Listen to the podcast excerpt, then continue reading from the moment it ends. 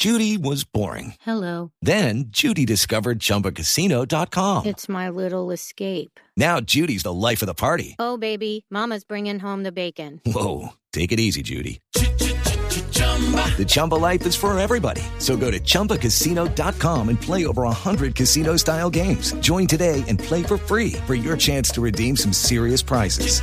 chumba ChumbaCasino.com. Purchase necessary. Void where prohibited by law. 18 plus terms and conditions apply. See website for details.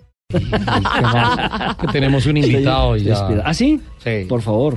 No, Pero no, es que la termina. señora que lo trajo Ah, no, no, lo ha presentado. Ya, ya, ya, ya. Yo, yo traje a mi invitada que era Jenny, ya la presenté, pero ella no ¿Ah, ha sí? presentado al invitado de ella. Ah, ok, es que esto es una ¿Quién es cadena de invitaciones. ¿A quién trajo hoy? A mi jefe. Para que me dejara venir. Para que la trajera.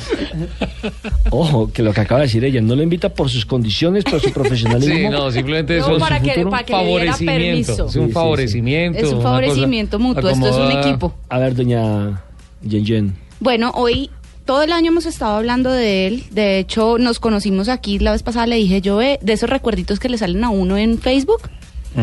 Eh, le dije, ve, hace un año te conocí.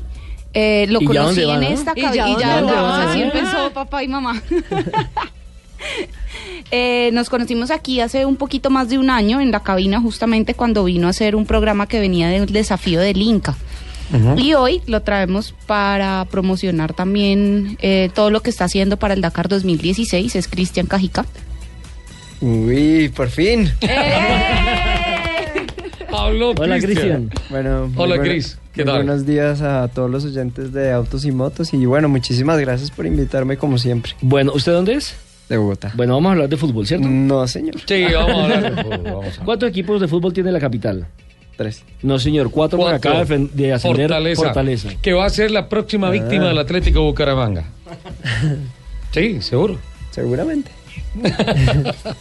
Bueno, Cristian, se hizo la presentación esta semana, una de las tantas presentaciones que se ha hecho el proyecto Dakar 2016.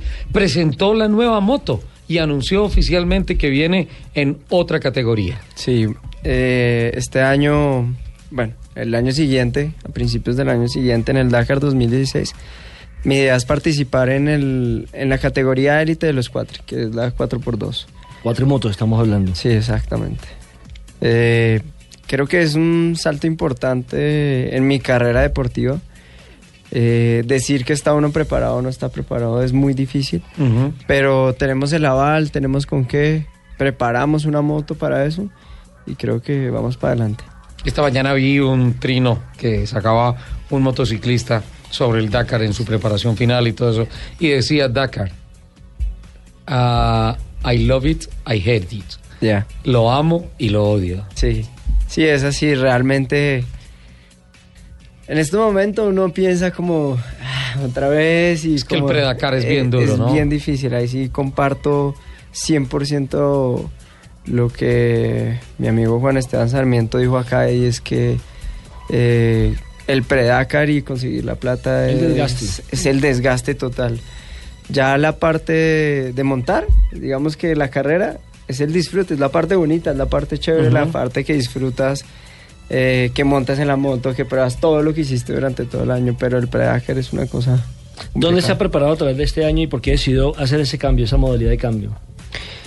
Eh, digamos que siempre he tenido como ese, ese feel de llegar más allá, ¿sí? Eh, uno en el Dakar no puede hacer muchas pretensiones porque es una carrera muy difícil y muy complicada que, que une muchos elementos. eh, eh, mecánicos, asistencia, moto, piloto, físico, eh, mun- une muchas cosas y, y uno no puede ser muy pretencioso con esa carrera, así que pues realmente yo lo que quiero es eh, incorporarme en esa categoría, Ajá. empezar a hacer curso en esa categoría porque es una categoría muy difícil, Muy rápida. muy rápida, exactamente, y este año van a estar...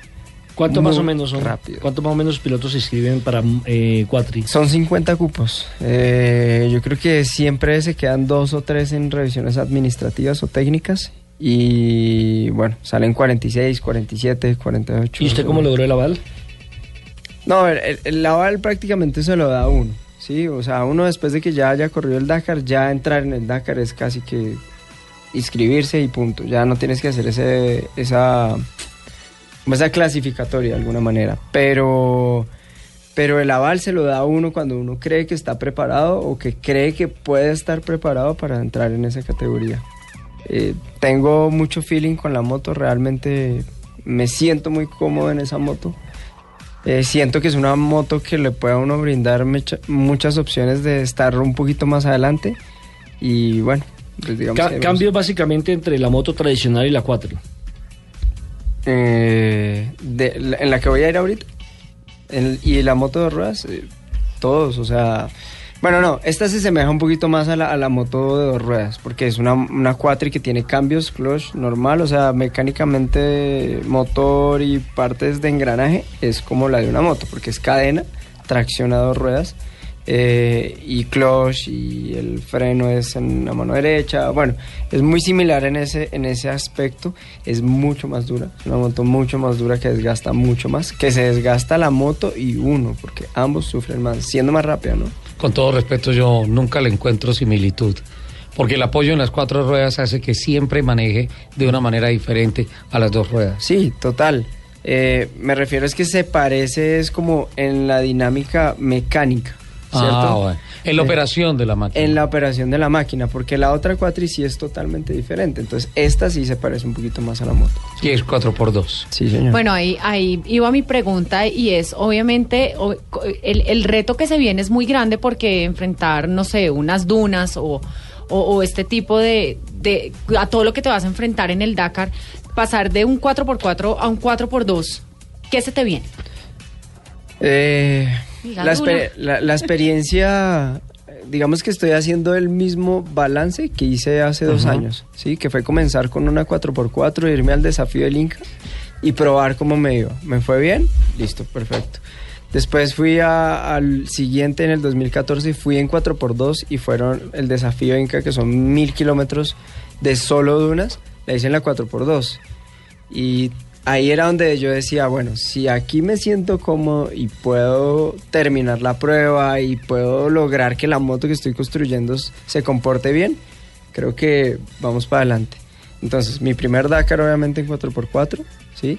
Y mi segundo Dakar en 4x2. En 4x2. Entonces, el mismo balance.